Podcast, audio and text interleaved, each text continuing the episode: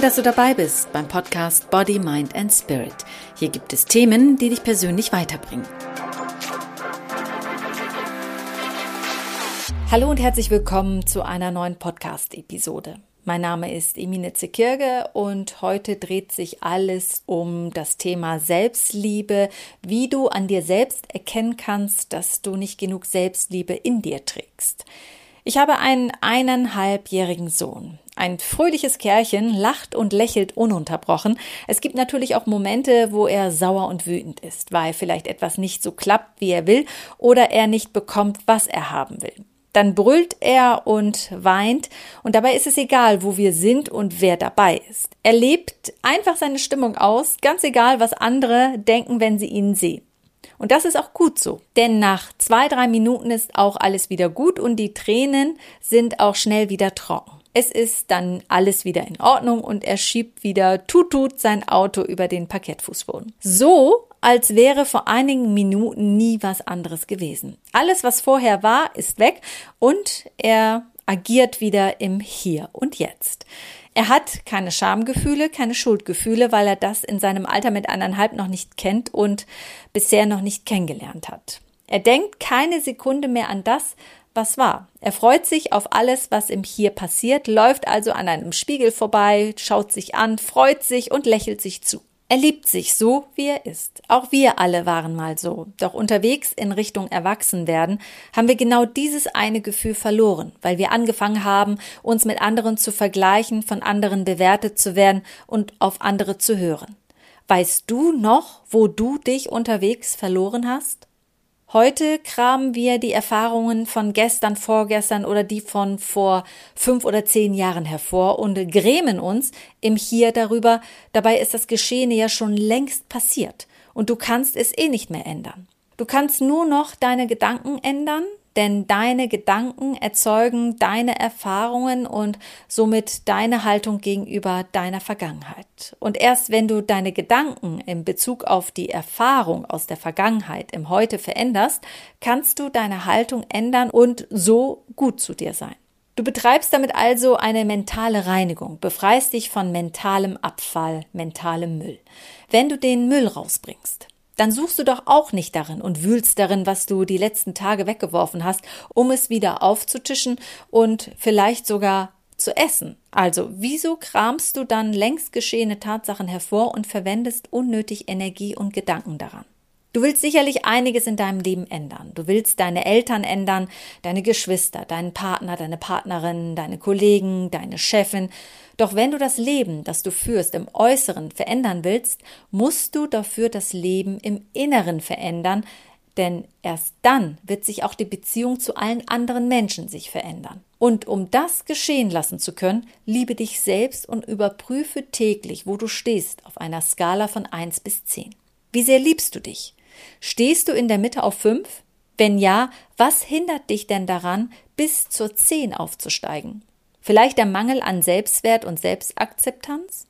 Wie drückt sich dieser Mangel bei dir aus? Vielleicht, indem du dich ständig kritisierst? Ich bin zu dick, zu dünn, zu dumm und fügst dir damit Schmerzen zu?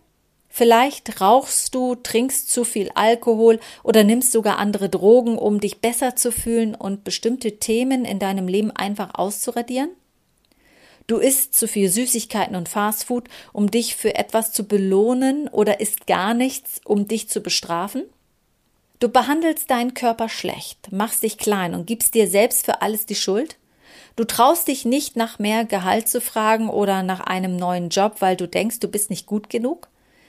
Welche Wege gehst du, um dich nicht zu lieben? Und wie drückst du das aus, wenn du dich nicht gewertschätzt und nicht geliebt fühlst?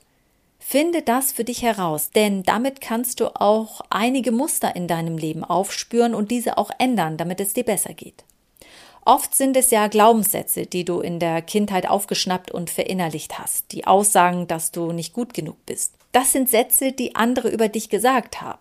Früher, als du Kind warst, als du noch klein warst und an alles geglaubt hast, was man dir gesagt hat. Da fällt mir eine Geschichte ein, die ich noch gern erzählen möchte.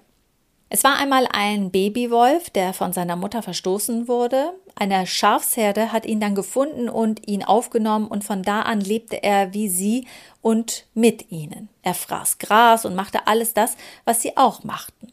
Eines Tages kam ein Wolf und wollte eines der Schafe reißen, doch er entdeckte den kleinen Wolf und wunderte sich, was er denn da macht. Er graste mit den Schafen. Er packte den Wolf am Nacken und zerrte ihn weg. Der kleine Wolf wehrte sich mit seinen Pfoten bis um sich, doch der große Wolf war einfach stärker. Du gehörst dort nicht hin, du bist einer von uns, sagte der Wolf immer wieder, doch der kleine Wolf wehrte sich weiter und wollte zurück zu seiner Familie. Dann brachte der Wolf den kleinen Wolf zu einem Fluss und hielt seinen Kopf so, dass der kleine Wolf sein Spiegelbild erkennen konnte. Sieh, wer du bist, sagte der große Wolf. Du bist wie wir und hier gehörst du hin. Der kleine Wolf brüllte ganz laut und weinte, er war ganz traurig. Mit dieser Geschichte möchte ich dir sagen, erkenne dich selbst und lass dir von niemandem anderen sagen, wer du bist und lass dir auch nicht einreden, wo du hingehörst. Egal wie du aussiehst und wie du dich verhältst. Nur du entscheidest, wo du hingehörst und wo du selbst hingehören willst. Selbstakzeptanz ist auch eine Säule der Selbstliebe und nur wenn du dich so akzeptierst, wie du bist, kannst du dich lieben und nur du selbst sein. Es ist dabei nicht wichtig, von anderen akzeptiert zu sein, denn in erster Linie geht es nur um dich. Du stehst immer an erster Stelle, immer zuerst du. Und dann, wenn du dich akzeptierst, werden es auch alle anderen tun. Und wenn nicht, dann gehören diese Menschen auch nicht zu deinem Leben. Wenn du dich so nimmst, wie du bist und aufhörst, dich zu kritisieren, dann wirst du der Kritik anderen Menschen gegenüber auch immun sein. Aber wenn du dir ständig einredest, nicht liebenswert zu sein, dann wirst du irgendwann einsam werden und bleiben, weil nicht nur du das glauben wirst, sondern auch alle anderen Menschen um dich herum werden das glauben. Wenn du aber fest davon überzeugt bist, dass du liebenswert bist, dann werden die Menschen um dich herum es auch glauben. Und vor allem wirst du das nach außen hintragen. Du wirst ausstrahlen, was du glaubst. Du siehst es den Menschen an. Selbstliebe ist ja auch eine Haltung, die du ein ganzes Leben lang einnimmst und auch dich darin übst und trainierst. Denn es ist nicht immer einfach, gerade in der heutigen Zeit, wo so viele Menschen andere kritisieren, sich selbst immer treu zu bleiben. Solange du dir aber selbstbewusst bist, also selbstbewusst bist, schützt du dich damit vor Angriffen anderer.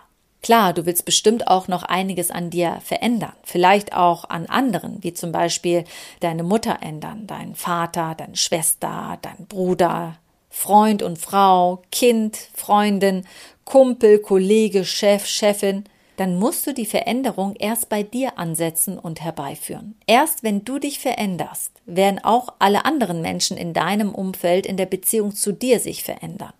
Denn du trägst die Verantwortung für dein Leben und du hast es in der Hand, wie du dein Leben leben willst. In ständiger Selbstkritik oder vollgepumpt mit Selbstliebe. Ich möchte dir gerne noch eine Frage mitgeben, die du dir immer wieder zwischendurch stellen kannst, um dich zu überprüfen und zu schauen, wie es mit deiner Selbstliebe aussieht.